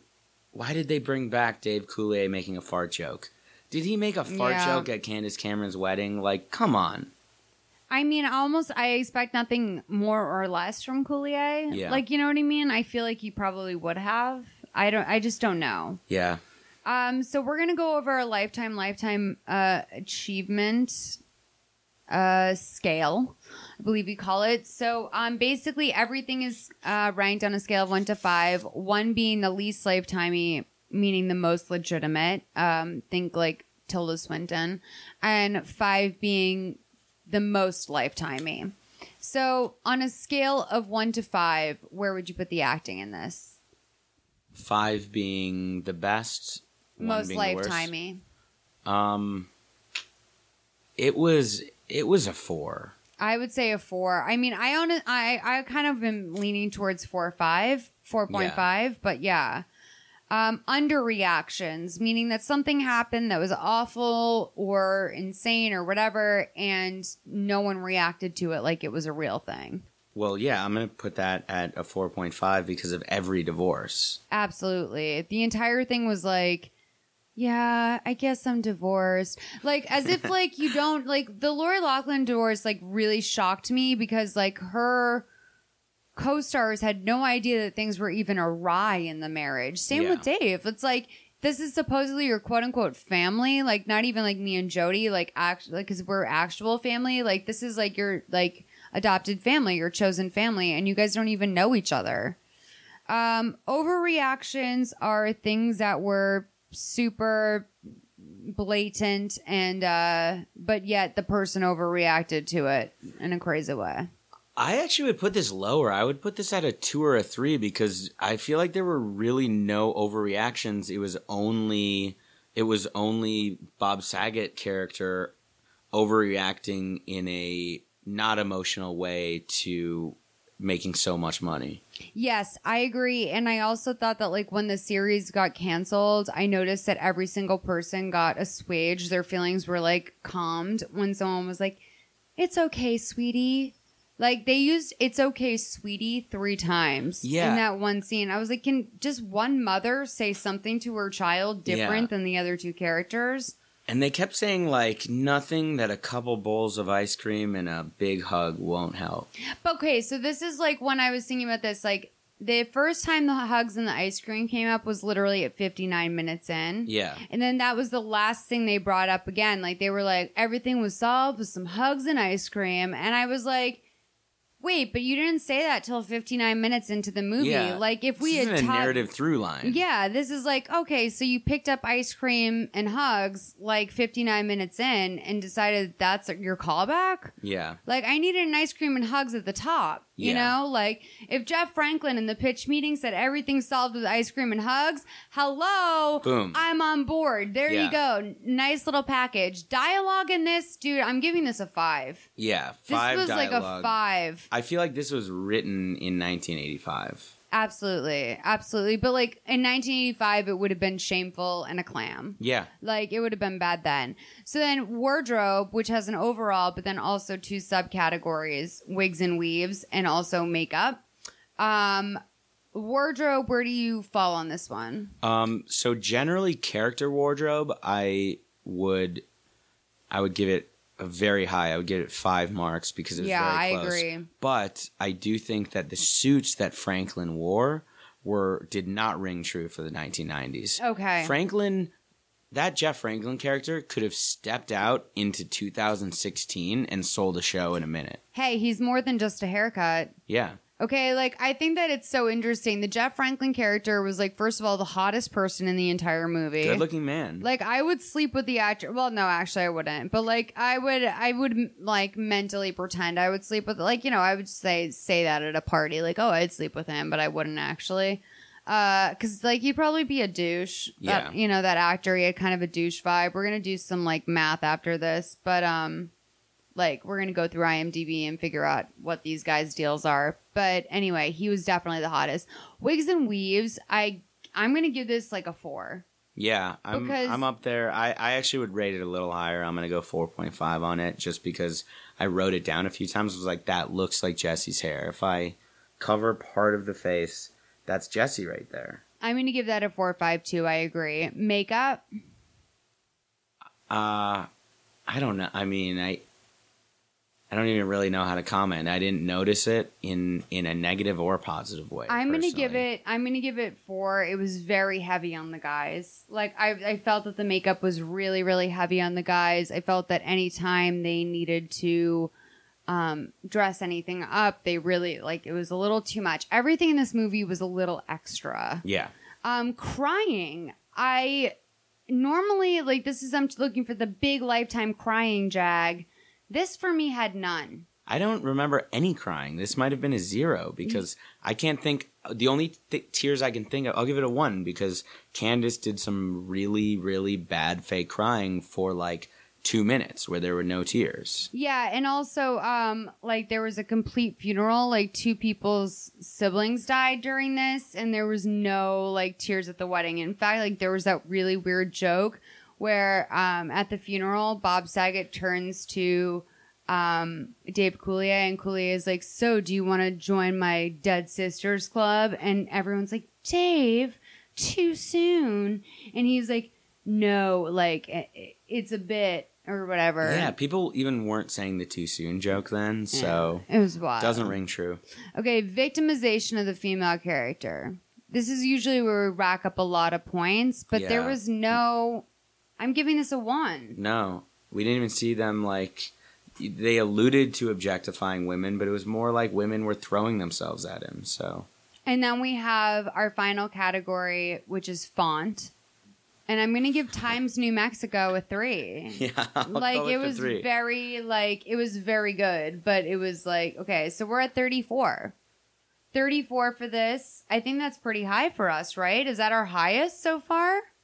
I'm looking at I, I think Untouchable, uh, either Untouchable or Jodi Arias are the highest ones. Okay, so this is like 34 is really, really good though. This is definitely probably, I mean, I can't imagine what they would do in the other unauthorized films. I watched a little bit of the um the Saved by the Bell one, and that one was really intense. You know, it had to do with like orgies between characters, and um, yeah, it was they ramped it up. I'm excited. Well, Jason, thank you so much for being here with me. This means a lot to me. As you know, Full House is very, very close to my heart because it is so important to my family. And I just, I thank you so much. Thank you. Thank you so much for having me. I truly, if there was one subject I would want to talk about in a podcast, it would be Full House, and it would be with you. So thank you for doing this. And for you guys at home, if you don't listen to my advice podcast, please advise, which you don't have to. I believe we are going to do a table read of your Full House episode 193. That's it is thrilling. We already have our Danny Tanner, Mr. Ryan Bailey. Our friend who was supposed to be cast as Bob Saget. Now, I kept one. Okay, I, I hope Ryan doesn't mind this, but we're going to put this in no matter what. What do you think it was that that kept Ryan from getting the part? I'm going to say he played it too real. Probably, yeah. I mean, he looked he looks nothing like Saget. True. Um, so I I would think that would be the biggest thing, but I bet you he I bet you he really dove into the character and Yeah. they were like, we we don't need that much. Like we're we're not gonna do that much and they probably could have used him. Yeah, they probably could have. I mean, but this Bob Saget was it was really it was fantastic. Also probably the role of a lifetime for him. Let's just really really quickly go through um this IMDb for the Fuller House uh or Full House unauthorized story. So, an actress named Jamie Schneider played Kimmy Gibbler, the older Kimmy Gibbler in this movie and she's the one that really landed the mannerisms. Um, before this unauthorized full house story, she was in a show called um, Derek and Sally Bathtub Killers. And then this, I love this. The gospel according, accor- sorry, the gospel according to Booze, Bullets, and Hot Pink Jesus, Act Two, A Saint of Sin in the Den of Thieves. Whoa. It was a short film. And then shortly after this, she did Twisted Tales of My Nine to Five.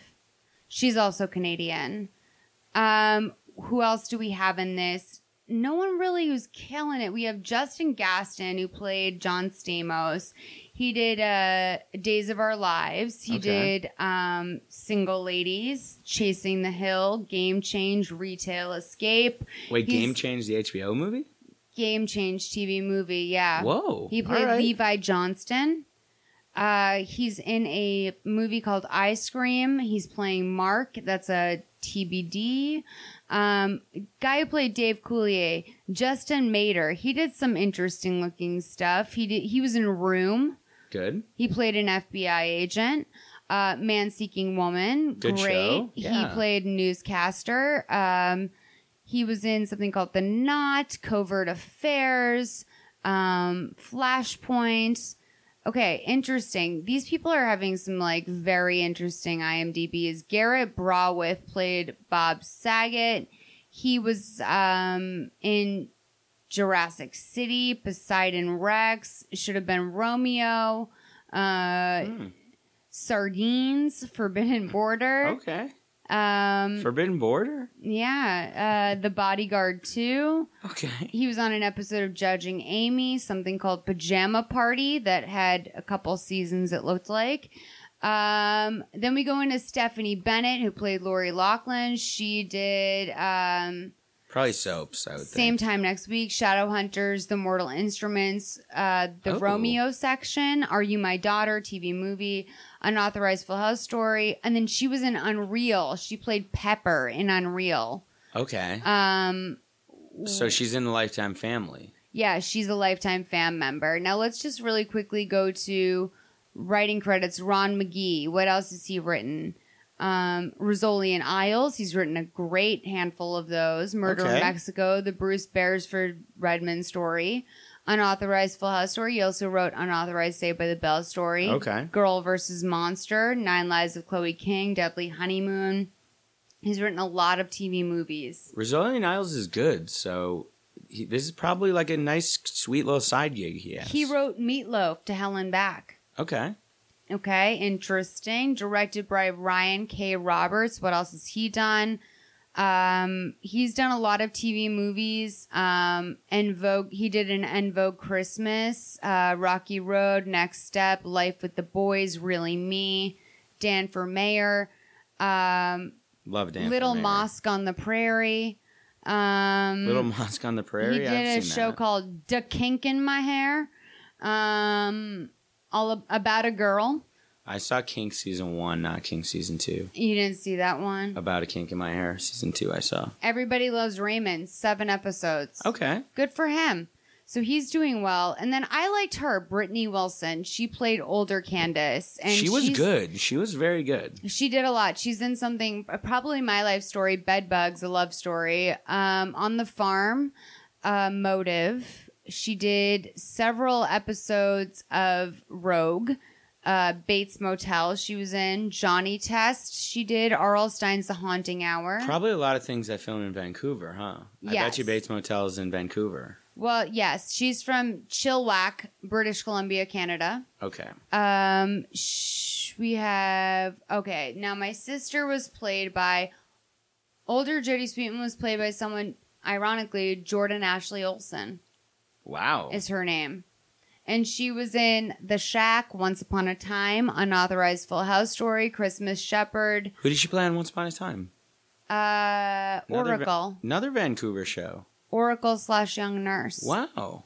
Uh, she also was in author- Unauthorized Saved by the Bell story as the fangirl. Interesting. Um, so I bet you this shot in Vancouver, huh? Probably. Yeah. I'm guessing. Yeah, probably. And then Dakota Guppy played the younger Jodie, and she was in um, something called The Returned, Dead Rising Endgame, uh, No Men Beyond This Point, Motive in My Dreams. Someone else was in Motive. Yeah. Yeah, So wait, her name's Dakota Guppy. Dakota Guppy. I think I'm gonna get a tattoo on my leg that says Dakota Guppy. I think that's really smart. Yeah. The actress who played Rebecca Romijn, let's just ta- touch on this and then we'll tap out. Uh, the best year she was in Chick Napping, Blood Creek, um, Love on the Sidelines is something that just came out recently. Um, her second and last gig was the unauthorized Full House story. Okay. She was born in, um, ooh, we don't Somewhere have any details on that. We don't have any details on that. But really quickly, let's just look at if we have any. Nope, no spoofs, no uh, trivia.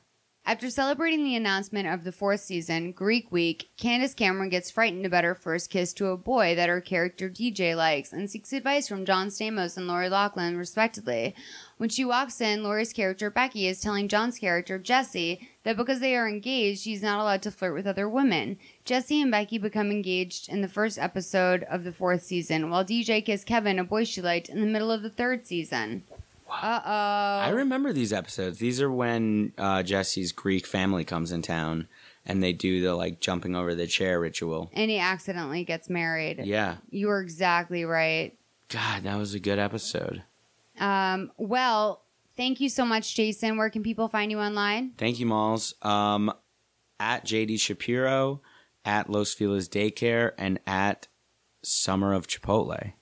Love you, dude. I love you. Thank you. Thank you, fam. Forever. You know, after eight seasons and 192 episodes, it was hard to believe it was really over. But we had such good memories. Full House was one of the most successful shows of all time and entertained millions. Of course, as time went on, everyone had their highs and lows. We got married, had children. The twins even created their own fashion lines. Turned out they weren't just adorable, but really smart too. Bob took the grief he felt for his sister and directed a movie about her brave battle. And to this day, when one of us deals with hard times, or one of the many challenges that life puts in front of us, the other ones do whatever we can to help out. You know, it's pretty incredible. After all these years, we all remain close and get together often. Like the family we are. Thank you for listening to Mother May I Sleep With podcast. We'd love to hear what you think about the show, so reach out to us on Twitter at MMISWP. And while you're here, why not smash that subscribe button and make us a part of your weekly routine? If you want to go the extra mile, leave us a review. It helps our ranking in the iTunes store and lets other people find the show and share the lifetime love.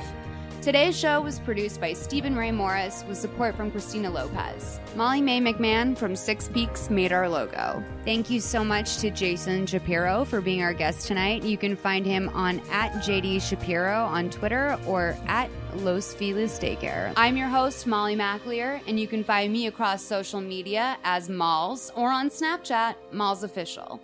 Until next week.